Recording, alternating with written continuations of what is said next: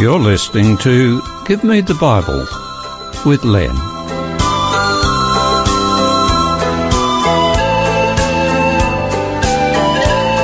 Today's topic is entitled Pleased. Hello, my radio friends. Welcome to the program today. You know, I've been thinking a lot about what's being presented today, and it's about pleasing God. But first, I want to share with you about the lives of various Bible characters, and then about us living in these challenging modern times about our relationship with the Lord. Most Christians would agree that to follow the teachings and example of Jesus is the best way to live. Some years ago, many young Christians used to wear bracelets with four letters inscribed on them. The letters were WWJD. Some of you will know that those letters stood for What Would Jesus Do? And that shows that it's best to consider before taking any action on any matter, to think about what Jesus, our example, might do if he were here with us. Was Jesus pleasing to God the Father? The answer is found in both the Gospels of Matthew and Luke, and I'll read to you from Matthew chapter 3, verses 13 to 17. It says this then Jesus came from Galilee to John at the Jordan to be baptized by him. And John tried to prevent him, saying, I need to be baptized by you, and you are coming to me.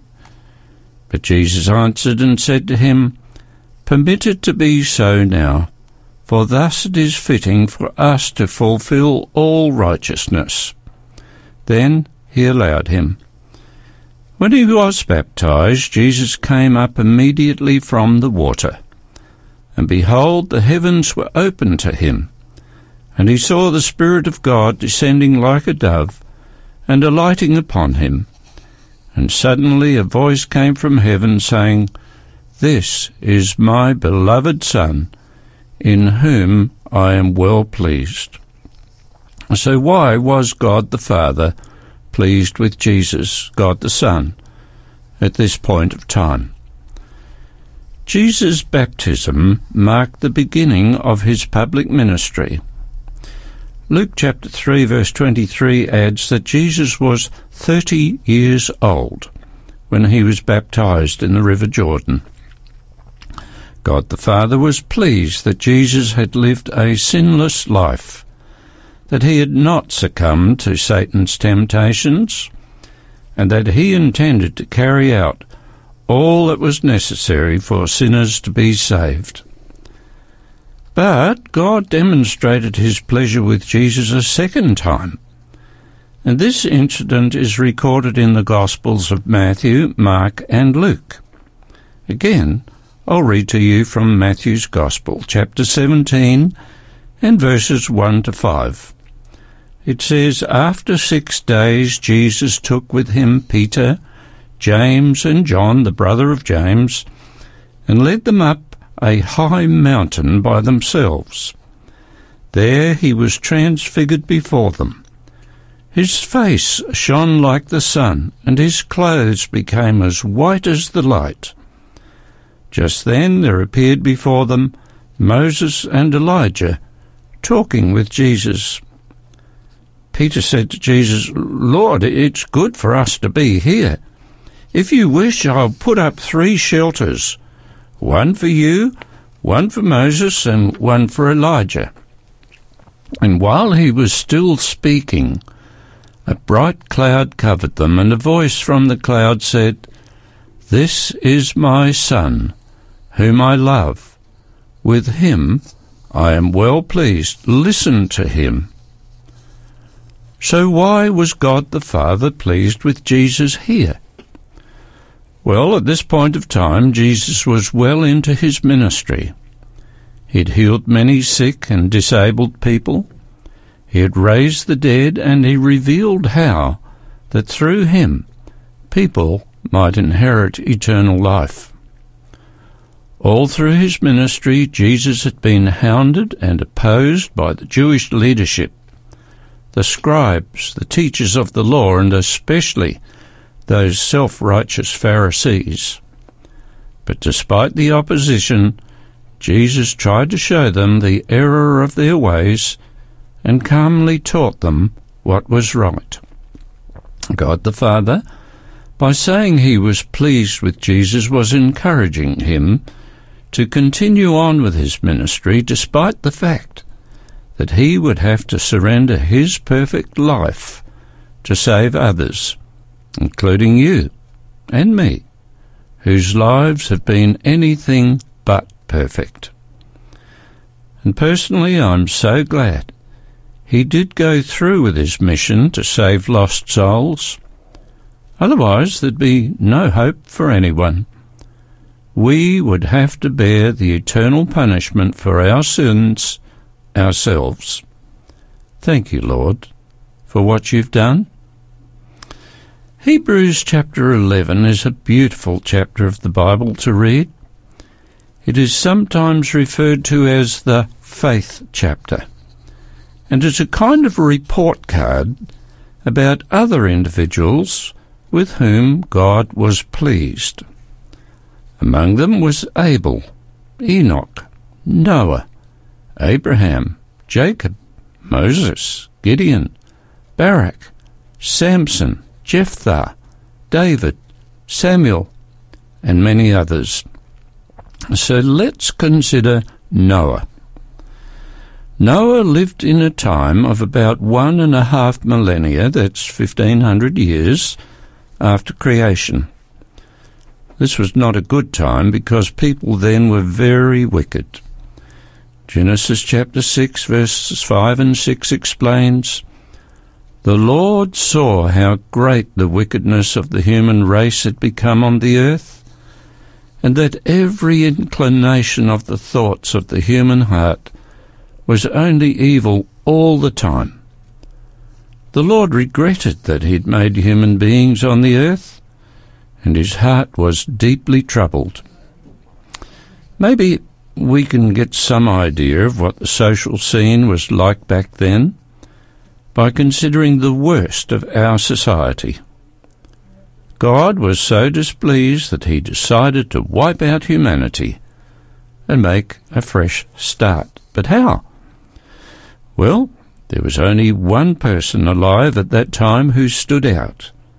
He was Noah, a good man.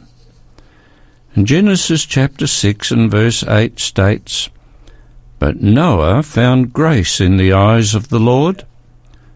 And in verse 9 is this further information Noah was a righteous man, blameless among the people of his time, and he walked with God. So there was this one righteous man among millions of wicked people. What a man! E.G. White, writing about the modern world, has this to say The greatest want of the world is the want of men, men who will not be bought or sold, men who in their inmost souls are true and honest men who do not fear to call sin by its right name, men whose conscience is as true to duty as the needle to the pole, men who will stand for the right, though the heavens fall. And of course, this includes women. Noah was such a man. Noah did not seek selfish desires. He was not violent. He did not accept bribes, and he was not pleased when injustice took place. He hated the sinfulness of his fellow countrymen with their lust and greed. Yet Noah was not perfect. He had his faults, but he continually desired to do good, to please God, to obey and honour him. So God chose Noah to be the family line of all future generations on the earth. God had no other reasonable choice than to wipe out all the wicked and wickedness and start again through Noah. So Noah was instructed to build a ship without any means of propulsion, an ark, on which each kind of living creature would be brought before the Lord deluged the earth with an enormous flood. Noah and his three sons, and possibly with other help, began building the ark. As well as that, Noah spoke to the curious crowds that gathered to see what was happening about the impending doom to come and the, the need to change their ways. Noah built and preached for 120 years. But no one took him or his message seriously. In fact, they probably thought he was mad and laughed at him. They probably had a great time telling Noah jokes.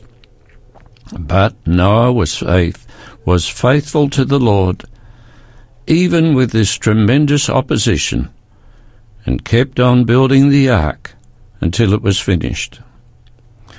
Now, I'm aware that the theory of evolution and the Bible accounts of origins are in opposition. Unfortunately, there are many so-called Christians who accept evolution as truth and the Old Testament as error, and that's sad. They have been deceived by a clever deception. There is an ever increasing amount of evidence showing that a worldwide flood is the most plausible explanation for many of the landforms, fossil beds, and strata on the earth. Now to the ark. Some ask, how could all the animals fit onto such a boat? Well, I personally have been on two of the three life-size ark replicas in the world. One was in Dordrecht in Holland, and the other in Hong Kong. They are huge, really huge. And as far as I'm concerned, seeing is believing. Have you ever wondered when the worldwide flood took place?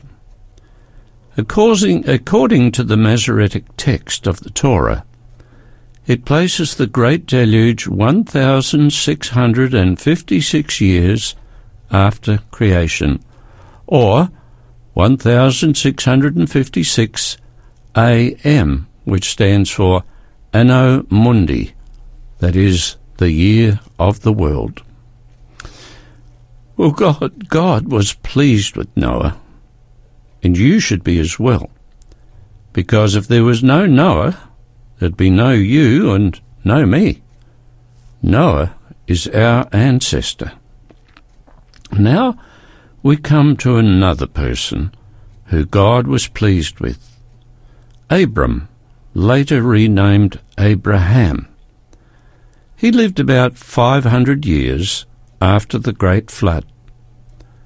Abram, like Noah, lived in a region filled with sin, corruption, and violence. Ur, or it's also known as Ur Kasdim, of the Chaldees. This was a city now identified as being Tol Muqya, about 200 miles, that's 300 kilometres, southeast of Baghdad in southern Iraq. So what happened with Abram? I'll read what happened in Genesis 12, 1 to 4, straight after the break.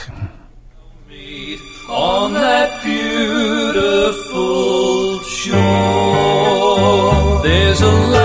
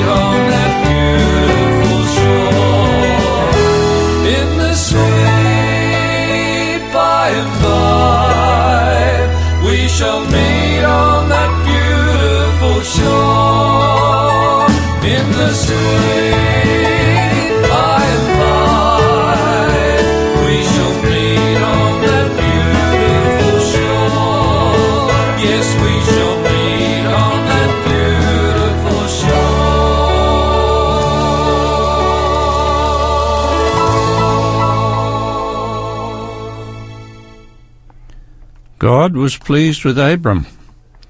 And I'll read to you what happened with Abraham. Genesis 12, verses 1 to 4. The Lord had said to Abram, Go from your country, your people, and your father's household to the land I will show you. I will make you into a great nation, and I will bless you. I will make your name great, and you will be a blessing. I will bless those who bless you, and whoever curses you, I will curse, and all peoples on earth will be blessed through you. So Abram went as the Lord had told him, and Lot, his nephew, went with him. Abram was seventy-five years old when he set out from Haran. Now, if you read the book of Genesis, you'll find quite a lot about Abram, who was later called Abraham. He made some really bad mistakes, but those mistakes did not overrule his life. He wanted to serve the Lord and obey him. Hebrews chapter 11 verse 8 has this record of Abraham. By faith Abraham, when he was called to go to a place he would later receive as in his inheritance, obeyed and went even though he did not know where he was going. And Genesis chapter 15 verse 6 adds this information. Abram believed the Lord, and it was credited to him as righteousness. God was pleased with Abraham. He believed the Lord, and he obeyed him. Believing and obeying go together. No one wants to obey someone else unless they think he or she is authentic. And the same goes with God. Those who do not take God and His Word seriously are not likely to be interested in serving Him. They are certainly not likely to become Christians. On a human level, the same principle applies. If you do not trust someone, you are not likely to be interested in doing what they say you should do. A real life example of this is to do with scammers. They try to convince people that they're genuine and trustworthy. That way, they trick people out of their money. And I've had a few close shaves with scammers. And should we get a phone call ostensibly coming from the Australian Taxation Office Amazon or some government or associated inf- institution, I immediately end the call. These people are thieves posing as genuine callers.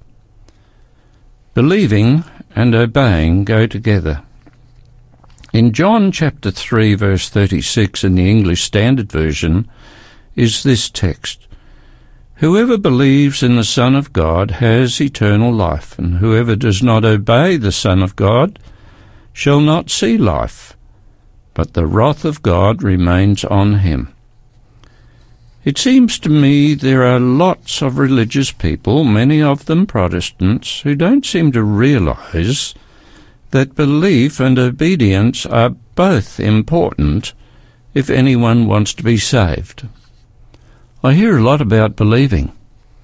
Evangelists keep on hammering out the theme, believe on the Lord Jesus Christ and you'll be saved. Yes, that is correct. But there is more to it than just that, as I just read to you from John 3 verse 36. It is very important to demonstrate your belief by obeying what the Lord tells us to do. And those who claim that God's moral law, the Ten Commandments, are no longer applicable deceive themselves. If the moral law has disappeared, how can anyone obey if there's nothing to obey? Don't you get caught up in that stupid notion that the Ten Commandments have been done away with? They haven't. And if you take the trouble to actually read your Bible, including the New Testament, especially the books of Romans, 1 John, 1 Corinthians, James, 1st and 2nd Peter, you'll see there that God's law stands forever. Jesus, Noah, and Abraham serve as examples of those with whom the Lord was well pleased. Now, what about us? Understanding that God is extremely gracious, are you someone who keeps making mistakes and then pleads with God for forgiveness over and over and over again? Yes, it is true that if you're sincerely sorry for what you've done, the Lord is willing to forgive you. That promise is found in 1 John 1 9. If we confess our sins, He is faithful and just, and will forgive us our sins, and cleanse us from all unrighteousness. Yes, we depend on God's forgiveness. But is your life such that you keep going to God asking for mercy like a baby learning to walk, falling down and getting up again? Or are you someone who, with God's help, is victorious over sin? Are you someone who, when God thinks about you, he smiles, knowing that you're like Noah, Abraham, Daniel, Joseph, and others who are truly committed to him? Are you someone who does not compromise your principles? Are you someone who stands out in the crowd and always chooses to do what is right, despite the circumstances. The question is, is the Lord pleased with you? I sincerely hope so. Thank you.